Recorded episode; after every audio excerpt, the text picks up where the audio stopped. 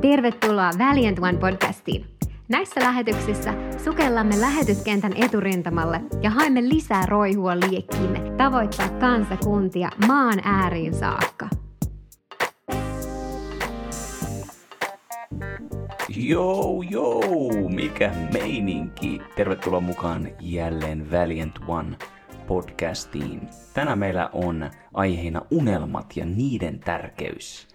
Pätkitään tämä aihe pariin jaksoon ja ensimmäisessä syvennytään siihen unelmien tärkeyteen ja mitä äh, roolia ne pitävät oikeastaan meidän elämässä. Ja toisessa jaksossa mä annan sulle kymmenen kysymystä, joiden kautta sä pystyt peilaamaan sitä, että missä vaiheessa sun unelma oikeastaan on. Tiedätkö, Joosef oli unelmoija ja hänellä oli myös Jumalan antama uni. Ehkä Joosef ei hänen aikanaansa osannut suoraan ilmoittaa sitä eh, tahdillisesti sitä ja toisen vähän liian räväkästi esille liian nopeasti ja odottaen ehkä erilaista vastausta kuin mitä siitä sitten seurasi. Mutta häntä ei myöskään varmasti ollut opetettu, koulutettu siihen, että miten hän voisi tuoda esille myös oman unelmansa oikea-aikaisesti ja myös ehkä tahdillisemmalla tavalla. Siitä oli Joosefille tietysti vakavia seurauksia. Mä itse pohdin sitä, että voisiko olla niin, että se mikä oli Jumalan antama uni, niin todellakin sen näkee myös siinä, että se toteutui. Mutta välttämättä sen ei olisi tarvinnut toteutua niiden vaiheiden kautta myös, mitä Joosef kohtasi. Tämä on vaan mun ajatus, mutta tota, niin se tuo esille sitä kysymystä, että miten tärkeässä roolissa myös kasvatus ja ymmärrys on. Ja se on vaan tärkeä kysymys. Mutta Joosefilla oli unelma myös. Ja se kohtasi Jumalan suunnitelman. Ja mä haluan todeta tähän alkuun sen, että Jumalan suunnitelma, hänen tarkoitus sun elämään ja sun unelmat, ne kulkee käsi kädessä. Ne ei ole erotettuja toisistaan, vaan ne kulkee käsi kädessä. Jos sulla on ollut joskus unelma sun sydämellä, tiedätkö, että sä haluat olla upea laulaja tai bisnesyrittäjä, joka luo yritystä, joka muuttaa koko maailmaa, tai että susta tulee evankelista lähetystyöhön lähde tai pastori tai mikä tahansa sun elämässä on ollut semmoinen unelma, polttava unelma sun sydämessä, ja sitten elämä kulkee eteenpäin ja sä löydät itse siivoamassa vessanpönttöä tai putkistuja jossain viemärissä pyydystään jotain rottia kiinnittää jotain muuta.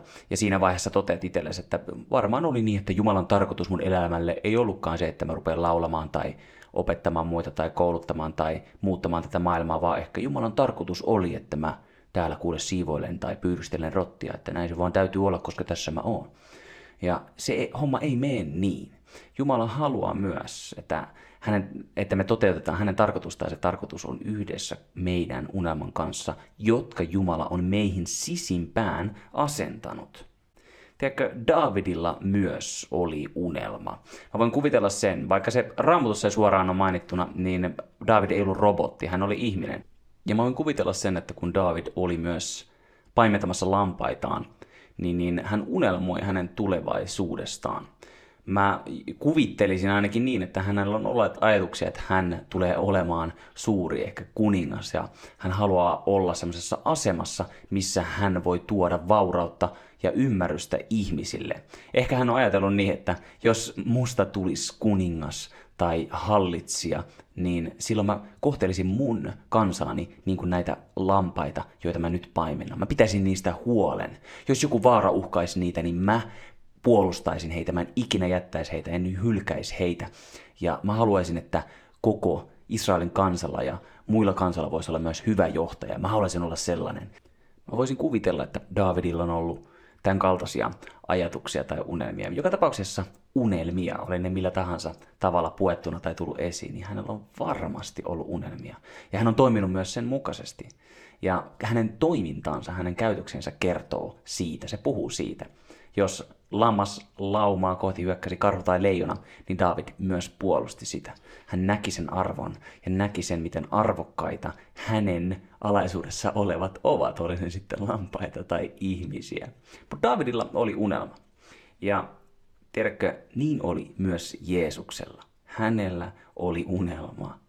Hänen isänsä unelma, meidän taivaallisen isän unelma. Ja Jeesus myös täytti sen unelman. Tiedätkö, ei Jeesus tullut tänne maan päälle niin, että voi räämän, mutta täytyy vaan kärsiä näiden ihmisten puolesta että, ja kuolla niiden puolesta ja vuodattaa mun veriä, ottaa kaikki ne ruoskaiskut mun selkään, että vihdoin tottelisi, että kaikkea sitä pitää tehdä kuule, kun on tällainen surkimuskansa. Ei, vaan se voima, mikä vei Jeesusta eteenpäin ja antoi hänelle voiman myös maksaa kaikkein suurin hinta, oli unelma. Mistä mä tiedän? No katsotaan, Hebraalaiskirja 12 ja 2. Se sanotaan näin. Katse kiinnitettynä uskon alkajaan ja täydelliseksi tekijään, Jeesukseen, joka edessään olevan ilon vuoksi kärsi ristin, häpeästä välittämättä ja istuu nyt Jumalan vast- valtaistuimen oikealla puolella. Huomasitko? Joka edessään olevan ilon vuoksi kärsi ristin. Tiedätkö, Jeesuksella oli myös mielikuva hänen, hänen silmiensä edessä, että hän saa asetettua tuon kansan, kaikki kansat maan äärin saakka, kaikki maailman kansat ja kaikki maailman ihmiset takaisin ennalleen siihen yhteyteen taivaallisen isän kanssa, kun hän maksaa tämän hinnan. Hänellä olisi se katse jo edessään, että mä haluan saada mun perheeni takaisin, mun lapset takaisin siihen yhteyteen, johon heidät alun perinkin luotu. Ja tuo unelma antoi Jeesukselle myös sen voiman täällä maan päällä. Ja halleluja, tosta työstä käsin me voidaan elää nyt uusina luomuksina. Hänen kaltaisuudessaan täynnä iloa ja nyt me itse myös täynnä unelmia ja me voidaan toteuttaa niitä unelmia meidän taivaallisen isän kunniaksi. Mutta mikä on sun unelma? Ja tuutko sä toteuttamaan sun unelman tämän maanpäällisen ajanjakson aikana? Tuutko sä toteuttamaan sen? Mikä on se sun unelma, mikä saa sun sydämen palamaan? Tuo sen intohimon esille sun sydämessä. Mikä se on? Tuutko sä toteuttamaan sen tämän elämän aikana? Mä oon varma siitä, että kaikki meistä haluaa kyllä toteuttaa meidän unelmat ja vähintäänkin toivoo, että ne täytyy ja toteutuu. Mutta todellako sä täytät sen ja toteutat sen sun elämän aikana? Onko se niin? Ootko, ootko sä matkalla sitä kohti, että se toteutuu ja täyttyy sun elämän aikana? Monilla meistä ihmisistä meillä on unelma ja, ja tota, moni osaa kuvata sen suoraan heti. Ikään kuin, niin kuin on syntynyt unelman kanssa ja tietää, että tämä on mun unelma ja samalla tarkoitus ja mä toteutan sen ja mä tuun tekemään tätä. Ja osaa kuvata yksityiskohtaisestikin, että mikä se on ja miten se toteutuukin. Ja toisaalta suuri osa meistä myös, kenellä on unelma, niin on jokseenkin haudannut sen sisimpäänsä ja mietti, että en tiedä, kyllä en mä tämmöistä kyllä puhu, että nyt ammun kyllä pilviin tällä unelmalla, tai että tämä on kyllä niin vaatimaton tämä unelma, että ei siitä viitti edes kuule puhua, että mä, muut vaan nolaa mut ja sanoo typerykseksi, kun mä tällaisia ajattelen. Mutta joka tapauksessa, kun me syvälle kaivetaan, jos ei se ole jo pinnalla, niin mä uskon, että jokaisesta meistä löytyy Jumalan asentama unelma. Ihan varmasti. Monella kuitenkaan ei ole hajuakaan tai ymmärrystä siitä, että miten sen unelman voisi toteuttaa tai täyttää. Ehkä on sellainen epämääräinen idea tai kuva siitä, että jotain haluaisi tehdä tulevaisuudessa tai että jonkinlainen ihminen haluaisi tulevaisuudessa olla. Mutta siitä ei ole tarkempaa tietoa, että miten se tulisi toteutumaan, miten mä pääsen tästä pisteestä tuohon pisteeseen, johon mun unelma mun elämää viitoittaa. Tarkennuksena myös sanottakoon se, että unelmilla mä en tarkoita niitä unelmia, jotka on lähtöisin lihasta tai lihan mielestä.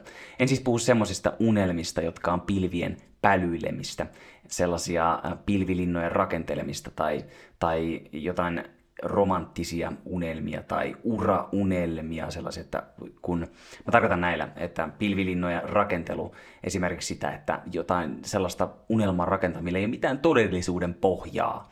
Sanotaan, että mä, mun unelma on se, että, että mulla tulee isona olemaan semmoinen taikavoima, että jokainen kivilohkare, mitä mä osoitan, niin muuttuu kultakimpaleeksi ja sit mä, sit mä rakennan niistä ison röykkiön ja sit mä oon rikas ja mahtava. Ei sillä ole vaan mitään tole, todellisuuden pohjaa ja sen tähden semmoinen unelma on myös helposti osoitettavissa, että se on peräisin lihasta. Tai romanttiset unelmat sellaiset, että sä uskot tai että, että sulla voi olla joku mies tai nainen, ketä täyttää sun tarpeen. Se on se sun unelmien täyttymys vaan, että jos mulla vaan olisi toi ihminen mun elämässä, niin sitten kaikki olisi hyvin. Että voi kun mulla olisi vaan ne semmoset blondit, pitkät hiukset, jotka ulottuis kerrostalon katolta sinne maahan asti ja sitten se joku mies kiipeisi ne ylös ja sitten edettäisi elämä onnellisena loppuun asti. Tuossa vähän sekoittuneena semmoinen pilvilinna ja romanttinen unelma, mitä monesti maailmassa myös piirretään, että tällaisia ne unelmat on. Tai uraunelmia sellaisia, että jos mä vaan olisin jossain asemassa, yrityksessä tai mulla olisi oma yritys, niin silloin mä olisin täysi tai kokisin täyteyttä ja silloin mun unelmani olisi täyttynyt. Tai jotain materiaalisia unelmia, että jos mulla vaan olisi, luule, lottovoitto, niin sitten kaikki olisi hyvin. Se iskee suomalaiseen kulttuuriin aika nopeasti. Mutta nämä unelmat on sellaisia, jotka oikeastaan on jo täytetty Jeesuksen työn kautta. Kun me tunnetaan Jeesus, niin näiden tarpeiden juurisyy on jo täytetty siinä, että meillä on suora yhteys Jumalaan Jeesuksen kautta. Raamattu sanotaan, että hän täyttää, Jumala täyttää meidän kaikki tarpeemme rikkaudessa, rikkautensa mukaisesti kirkkaudessa Jeesuksessa Kristuksessa. Ja näin ollen se myös, että mitä maailma huokaa omissa tarpeissaan ja niissä unelmissaan, kun on vielä sellaisessa asemassa, että ei tunne sitä valtavaa rakkauden lahjaa ja yhteyttä, joka on mahdollista Jeesuksen kautta, niin silloin ne, nämä unelmat on valloillaan. Ja maailma tarjoaa kulttuurissaan tällaisia unelmia myös meille. Mutta meidän tulee uudistua meidän mielen uudistuksen kautta ja nähdä se, mistä unelmat on todella lähtöisin ja tuoda se kaikki potentiaali, joka unelmissa alunperinkin on ollut. Tuoda ne toteen meidän elämissä niin, että ne tuo kirkkautta, valoa, elämää, ei ainoastaan meidän elämiin, vaan meidän ympärillä olevien ihmisten elämiin ja jopa koko kansakuntaan. Joskus sitä, kun on lukenut raamattua, niin mä oon ainakin saanut semmoisen käsityksen, että mielikuvittelu ja semmoinen turha pälyily, niin se on aivan, aivan turhaa sitä ei tulisi tehdä. Ja tavallaan se pitää paikkansa, koska se pälyily, se unelmointi, joka on lihasta, lihan mielestä käsin, niin se on turhaa, koska sen päämäärä on jo täytetty Jeesuksen työn kautta. Joten siinä vellominen on lihassa vellomista ja se on turhuutta ja se on myös, mä sanoisin, että se on erossa Jumalasta, joten näin ollen suoraan sanottuna se on syntiä. Mutta silloin kun me eletään suhteessa Jumalan kanssa, meillä on Herran pelko meidän elämässä ja rakkaus, rakkauden ymmärrys, kuinka paljon Jumala rakastaa meitä ja me ymmärretään meidän asema ja identiteetti hänen lapsinaan, niin silloin me ollaan vapaita unelmoimaan ja toteuttamaan ne unelmat, että ne tuo oikeasti myös elämää. Saarnaan kirjassa esimerkiksi sanotaan näin luvussa 5 ja 6, sillä paljot unet ovat pelkkää turhuutta – ja unet tässä tapauksessa puhuu myös unelmista, samaa asiaa tarkoittavaa, sillä paljon unet ovat pelkkää turhuutta, samoin paljot puheet, mutta pelkää sinä Jumalaa. Se viittaa siihen, että lihan mielen ajatelmat on turhuutta vain. Samoin saarna ja 11 siellä puhutaan jakessa neljä, että joka tuulta tarkkaa ei kylvä, joka pilviä pälyy, se ei leikkaa. Ketä semmoisia päiväunia unelmoi, niin se ei myöskään hedelmää saa korjata. Unelmointi, semmoinen päivä uneskelu äh, siinä mielessä, että sillä karttaa jotakin vastuuta, mikä on tällä hetkellä käsillä esimerkiksi töissä, että sä teet työtä ja sitten lähdet vaan unelmoimaan ja pitämään päiväunia, että oi kun olisi näitä ja näitä, mitä aikaisemminkin tuossa kuvattiin, niin se on vastuun välttämistä ja karttamista ja se ei ole sitä unelmointia, josta mä tässä puhun. Todellinen unelma on niin kuin tuossa Jeesuksen tapauksessa puhuttiin, se on jotain sellaista, mikä vie meitä eteenpäin. Unelma on inspiroiva kuva meidän tulevasta, joka energisoi meitä, innottaa meitä meidän mielen alueella, tahdoalueella, tunteissa voimaannuttaen meitä tekemään kaiken sen, mikä vaaditaan, että se toteutuu. Todellinen unelma, sen, se on ikään kuin siemen, joka on istutettu sun sielun maaperään. Siemen, joka on sinne istutettu ja sä oot se puutarhuri, joka viljelee sitä siementä, sen todellisen potentiaalin niin, että se voi kasvaa ja tuottaa hedelmää. Ja työvälineenä sulla on sun mielikuvitus, Jumalan sanan antamissa suuntaviivoissa ja rajoitteissa.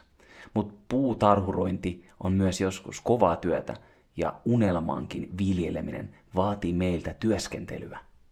Unelmat on arvokkaita asioita. Ne vie meitä eteenpäin, antaa meille voimaa mennä eteenpäin, antaa meille energiaa. Ne saa meidät innostumaan. Ja mä uskon, että jokaisella tulee olla sellainen unelma, joka työntää sua eteenpäin, antaa sulle energiaa, voimaa, intoa ja iloa sun elämään. Että sä voit joka aamu herätä, että tänään mä teen jotain taas mun käsille, joka edistää sitä unelmaa, joka mun sisimpään on kylvetty. Mutta mitä, jos sä et ole varma siitä, että onko sulla edes unelmaa? Joko se on niin syvälle haudattu, että sä et enää edes muista sitä, tai äh, sä koet, että sulla ei ole ikinä vaan ollutkaan mitään unelmaa. Mitä siinä tilanteessa? Jos kohdataan asia äh, ihan niin kuin se on, niin tuskin monella tätäkään lähetystä kuuntelevilla on ollut sellainen tausta tai lapsuus, että sua on rohkaistu unelmoimaan ja kasvattaen myös sua siihen, että miten tuoda se unelman hedelmä esiin sun elämässä. Että on kasvatusmetologiat ja kasvatustavat ollut sellaisia, että on annettu sulle hyviä konkreettisia työvälineitä siihen, että sä pystyt tuomaan sen unelman esiin siinä todellisessa tarkoituksessa. Harvaa meistä on siihen kasvatettu niin, mutta ikinä ei ole liian myöhäistä. Nyt on aika aloittaa, ja kun me huomataan näitä asioita meidän elämässä, niin se tarkoittaa sitä, kun pyhähenki meille niitä pinpointtaa ja puhuu niistä, niin sitten on aika tarttua myös toimeen, alkaa toteuttamaan niitä asioita, eikä jäädä ikään kuin laiskottelemaan. Unelmat ei välttämättä tarkoita sitä, että sun täytyy rakentaa kaupunki ja, ja sun täytyy tehdä semmoinen joku uusi maailma tänne maan päälle ja tehdä siihen, että se on kaikki sun harteilla ja vastuulla. Unelmat ei välttämättä ole niin isoja kuin sä ehkä kuvittelet. Joskus sitä ajatellaan, että joo, ei, kuule, ne on niin isoja, että ei mulla ole mitään kosketuspintaa tollaiseen. Mutta unelmat on aina jokseenkin suurempia kuin sinä. Ne tulee aina ikään kuin liian suuressa koossa, yhden koon liian suurina. Vähän niin kuin lapsena ehkä sä sait, vanhemmat antoi sulle vaatteita, osti uusia vaatteita, mutta osti niitä vaatteita yhden koon vähän ekstraa sinne päälle, että on ehkä kasvuvaraa. Ja samalla tavalla kuin Jumala on antanut meille unelmia, niin Jumala antaa ne liian suuressa koossa, että me voidaan kasvaa niihin unelmiin. Mutta se, että se kasvu, usein just kun sitä ei ole, ei ole täällä maan päällä meille tota, opetettu tai meitä, ää, näy, meille näytetty esimerkkejä, että miten se kasvu tapahtuu, niin ollaan ko- kohdattu monia asioita, jotka on tukahduttanut niitä meidän unelmia. Jotkut ja monetkin ihmiset on lannistettu ja tullut lannistuneiksi unelmoinnissa ihan todellakin pahasti ja monesti. Ja se on oikeastaan semmoinen kulttuuri, mitä, mikä nyt on hyvin paljon valloillaan ja ympäri maailmaa. Kaikissa maailman maissa sitä on nähnyt, että lannistetaan unelmien suhteen. Ikään kuin kasvatuksessa sanotaan, että ei susta mitään tule. Joo, joo, kyllä sitä unelmoida voi joo, mutta ei tuo toteudu. Ei susta tollaiseen kyllä oo. Ja annettu sanoja meidän elämään, jotka on saanut ottaa sit liian suurta valtaa meidän sisimmässä. Tässä on yksi vertaus, joka on eräältä Jumalan mieheltä, on tämän kuullut. Ja oli apina lauma. Ja apina lauma oli, no se oli häkissä ja apina laumalle annettiin tietysti ruokaa. Ja ruokaa annettiin myös niin, että laitettiin tangon päähän, sinne häkin keskellä laitettiin tanko ja sen tangon päähän laitettiin banaaniterttu, tertullinen banaaneita. Ja se olla möllötti siellä häkissä ja nyt apina lähti kiipeämään sitä tankoa ylöspäin napatakseen itselleen yhden. Mutta just kun se oli ottamassa siitä banaanista kiinni, niin hänen naamalleen ruiskutettiin kylmää vettä kovalla paineella. Ja apina tippui tangolta alas ja, ja tota, ei saanut sitten banaania. Kaikki muutkin apinat siinä laumassa lähti koittamaan samaa hommaa. Ja joka kerta, kun he kiipesi ylös sitä tankoa ja oli ottamassa banaanista kiinni, niin he koki sen saman paineistetun veden purskahtava heidän kasvoilleen tippuen maahan ja kokien lannistuksen, että ei tästä mitään tullut. Pikkuhiljaa apinat oppi siihen, että kun joku toista, toinen heistä heidän kavereista lähti kiipeämästä tankoa ylös, niin joku heidän kaverista nappasi nilkasta kiinni ja veti sen apinan alas ennen kuin he koki edes ruiskutusta. Ja nyt sitten tehtiin sillä tavalla, että niitä apinalauman apinoita vaihdettiin siellä äh, häkissä. Sinne tuotiin aina uusi yksilö ja otettiin yksi vanha pois. Ja tämä sama äh, asia toistu joka kerta. Jos uusi apina lähti kiipeämään nyt sitä banaania kohti, niin joku kaveri otti sitä nilkasta kiinni ennen kuin mitään vesipurskausta hän edes pääsi kokemaan. Ja tätä koetta jatkettiin niin pitkään, että loppujen lopuksi kaikki siellä häkissä olevat apinat oli sellaisia apinoita, ketkä ei ollut missään vaiheessa saanut tuommoista paineistettua vettä heidän naamalleen tai niskaansa. Yksikään heistä ei ollut kokenut sitä seurausta, mitä siitä tuli, kun yritti tavoitella tuota banaania itselleen. Yksikään niistä apinoista ei ollut kokenut itse sitä seurausta, mitä siitä kiipemisestä tuli. Mutta silti, joka kerta, kun apina pyrki kiipeämään sitä pylvästä ylöspäin, niin toinen apina nappas sitä nilkasta kiinni. Ja myöskään se apina, ketä nappasi sitä nilkasta kiinni, ei ollut ikinä kokenut. Tai edes nähnyt, että kukaan saisi naamalleen vettä ruiskastua. Ja kaikille oli muodostunut jo kulttuuri siinä, että jos sä lähdet kiipeämään tota pylvästä ylöspäin, niin, niin se ei ole sallittu. Jotain pahaa tapahtuu. Mutta kuka ei tiedä mitä, kuka ei ole nähnyt edes mitä, ja kukaan ei tiedä edes, että onko se totta. Samalla tavalla meitä on vedetty alaspäin, kun me ollaan pyritty täyttämään meidän unelmia. Me tiedetään, että on ollut sydämessä semmoinen palo, että toi unelma mun täytyy täyttää. Ja kun sitä on lähty kurottamaan, niin joku on vetänyt nilkasta alas, että ei, ei, ei, toi ei onnistu. Vaikka he itse, se ketä vetää alas, ei ole välttämättä edes ikinä kurotellut heidän omia unelmiaan kohti. Mutta he on silti sata varmaan siitä, että ei, ei, toi ei onnistu. Ja he, kun, niin kuin tuossa alussa mainitsin Davidista, ja Davidilla oli unelma ja hän myös toimi sen mukaisesti, että hän haluaa mennä sitä kohti, joka on hänen unelma ja myös Jumalan kutsu hänen elämälle, niin kuin Samuel oli todennut, kun hän voiteli Davidin jo kuninkaaksi. Ja David sitä kohti kurotteli myös. Vaikka kukaan muu edes tiennyt siitä, niin David kurotteli sitä kohti.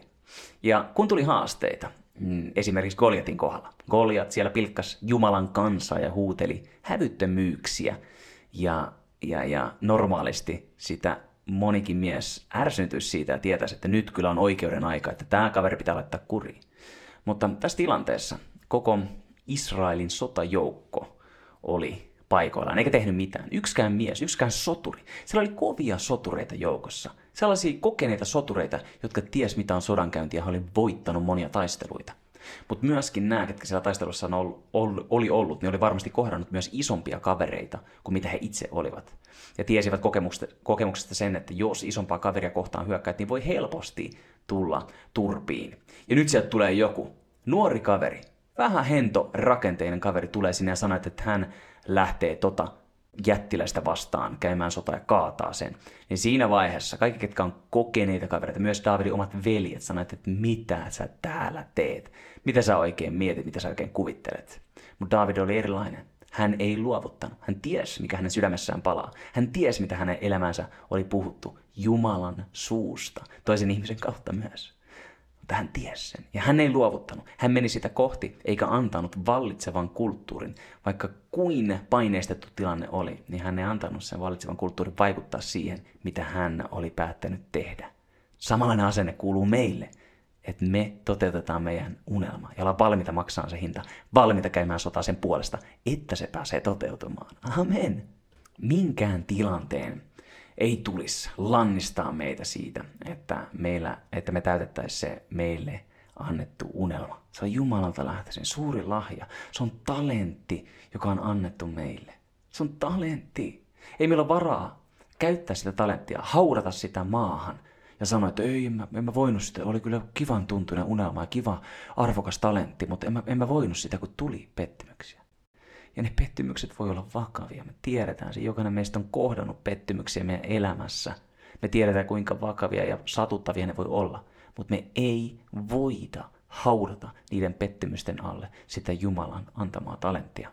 Mä tuon tämän vakavuusasteellaan sulle esille, miten vakava tilanne käytännössä on. Jumala puhuu talenttivertauksessa siitä, että hän antoi yhden talentin ja useampia talentteja muille, ja ne, ketkä moninkertaisesti talentteja, niin hän palkitsi heidät. Ja sille, ketä hautasi maahan talentin, niin hän sanoi sinne paha ja laiska palvelija. Kuvittele, Jumala sanoi, kenelle hän antoi yhden talentin. Ja kun hän hautasi sen, hän sanoi sinne paha ja laiska palvelija. Yksikään meistä ei halua kuulla noita sanoja Jumalalta, kun me hänen luokse tullaan viimeisenä päivänä. Ei yksikään. Ei yksikään. Jumala on antanut meille sen unelman, joka palaa meissä. Me tiedetään, että me halutaan tehdä sitä ja toteuttaa se. Se on Jumalan antama talentti. Meillä ei ole varaa haudata sitä. Monesti saattaa myös olla tilanteita, missä me tyydytään keskivertaisuuteen. Että on ollut unelma meidän sydämessä. Me tiedetään, että me ollaan unelmoitu ja haluttu sitä, että se toteutuu ja aletaan tekemään työtä sen eteen. Mutta sitten me päästään ikään kuin puolimatkaan ja todetaan, että tämä on riittävän hyvä kyllä, että on sen, että, että mulla oli kyllä kansakuntiin kutsu, mutta nyt mä oon, oonhan mä käynyt maissa ja puhunut siellä ihmisille Jeesuksestakin ja, ja, ja nyt mulla on perhe ja ihan kiva työpaikka ja kaikki on oikeastaan aika hyvin, että, että tota, niin, kyllä tämä, kyllä tämä kelpaa, että en mä tiedä tarvitaanko liikaa tavoitella, että kyllä tämä kelpaa, tämä keskiverto. Ja me jäädään siihen paikkaan ikään kuin jumiin, eikä tehdä työtä sen eteen, että se Jumalan suunnitelma toteutuu kokonaisuudessaan. Ja hyvä, se on hyvä asia, että asiat toteutuu ja me päästään niihin pisteeseen. Mutta Jumala haluaa meille parasta. Ne hyvä on usein parhaan, pahin vihollinen. Ne ihmiset, kenelle ei ole sellaista ähm, ikään kuin taivuttelevaa, innostavaa, palavaa unelmaa heidän sydämessään, niin monesti päätyy tapahtumaan niin, että ikään kuin se unelma ja elämä vaan valuu käsistä, lipuu käsistä pois. Se tuntuu, että se vaan niin kuin, niin kuin juoksuhiekka, tippuu käsien sormien välistä pois. Ja se ei toteudu. Se jää jämäkkänä sun käsiin, käsin kosketeltavaksi, niin että sä voit myös antaa siitä eteenpäin. Sen tähden meidän tulee kaivaa myös se meidän unelma esiin, ottaa se arvokkaana ja äh, vaalia sitä. Tehdä työtä sen eteen, että sä myös itse voit käsin kosketeltavasti nähdä ja tuntea sen sun unelman ja Jumalan suunnitelman siinä samassa sun elämälle. Jumalan kanssa elämä, tiedätkö, se, se, ei ole, äh, se ei ole vaan semmoista arkipäiväistä e-, elämistä päivästä toiseen, käydän töissä, kasista neljään tai ysistä viiteen, vaan se on seikkailua. Jumalan kanssa jokainen päivä on seikkailu, että sä teet jotain uutta. Sä nojaudut pyhän henkeen ja hän vie sua eteenpäin syvemmälle ja korkeammalle samaan aikaan. Niin että ne asiat, mitä sun sisimmässä on, ne voi moninkertaistua. Ne voi tulla eloa ja tuoda elämää, ihanuutta, kauneutta. Toisaalta joskus meitä puuttuu rohkeutta siihen, että me voitaisiin tavoitella niitä meidän unelmia. Ja se todellakin vaatii rohkeutta, että me tartutaan siihen unelmaan ja päätetään, että mikään ei tule estää sitä, että mä toteutan tämän, minkä Jumala on mulle antanut. Ja se vaatii sitä rohkeutta. Mutta sen tähden myös raamatussa monessa, monessa paikassa puhutaan siitä, että älä pelkää, ole rohkea, ole luja ja rohkea. Sillä Jumala tietää, että haasteita me kyllä kohdataan. Ja, ja, ja askel kerrallaan, askel kerrallaan kun mennään sitä kohti, niin me voidaan nähdä, että kaikki se toteutuu se, että mä joka arkipäivä teen jotain, niin meidän tulisikin tehdä jotain, edes pientä, mikä vie meitä sitä unelmaa kohti. Että joka päivä on jotakin, mitä me voidaan tehdä, mikä tuo toteen sitä, mistä meidän unelma puhuu ja mitä meidän unelma on. Vaatii usein pelkästään rohkeutta siihen, että sä tuot sen esille jollekin toiselle, sun ystävälle tai rakkaalle, että mikä on sun unelma, mutta se on tärkeää ja se on sen arvosta. Siitä puhuminen tuo sitä myös eloon. Meidän on, kielellä on vallassa elämä ja kuolema ja sen avulla, meidän puheen avulla me voidaan tuoda sitä eloon. Ja jos me taas ei puhuta sitä, me tukitaan meidän suu, niin se on yksi konkreettinen ele sille, että me haudattaisiin taas jotain tärkeää. Tärkeitä toimenpiteitä on sille, että voit oppia jälleen unelmoimaan – sellaisella palavalla tavalla, joka sulla ehkä lapsuudessakin on ollut, kun se on ollut puhtaassa muodossa sinun sisimmässä ennen suuria pettymyksiä, niin, niin ei muuta kuin unelmoimaan, että sä voit niinä aikoina varata itsellesi ajan, jolloin sä unelmoit. Oli sitten ensimmäinen asia aamusta tai viimeinen asia illasta, mitä sä teet, että sä vietät hetken aikaa, muutama minuutti tai viisi minuuttia, että sä unelmoit, mitä sä tuut tekemään. Ja että sä tarkasti näet, miten se tapahtuu sun mielessä. Sun mielikuvitus on se työkalu siihen ää, puutarhan huolenpitoon, jossa myös sun unelma on istutettuna. Että sä viljelet sitä puutarhaa sun sielussa niin, että se unelma, joka sinne on istutettu, tulee esiin, kasvaa ja tuottaa hedelmää. Näin se on. Amen. Unelmat on upeita, ne antaa meille isoja asioita. Ensi jaksossa käydään läpi kymmenen kysymystä, jotka auttaa sua peilaamaan siitä, sitä, että missä tilassa sun unelma on. Ootko se hyvällä tiellä, hyvällä matkalla toteuttaaksesi sen unelman sun elämässä. Ja mä haluan, Ja Jumala haluaa, että sä täytät sen unelman. Joten kuuntele seuraava jakso. Laita tämä jakso jakoon myös, että muut pääsee tähän jo kyytiin ja seuraavassa jaksossa käydään ne läpi. Käytä sitä työkaluna, että tota noin, niin päästään yhdessä eteenpäin toteuttamaan sitä suurta täyteyttä, joka Jumalalla meille on. On äärimmäisen siunattu, palataan Murokulhon äärelle taas ensi jaksossa. Se on morjens! Kiitos ajastasi ja osallistumisestasi. Laita lähetys seurantaan, niin pääset kätevästi kuulemaan tulevia jaksoja. Lisätietoja löydät verkkosivuilta valiant.one eli valiant.one. Sivujen kautta pääset myös mukaan tavoittamaan kadotettuja maan äärissä. Ole siunattu ääriä myöten jäsen yli.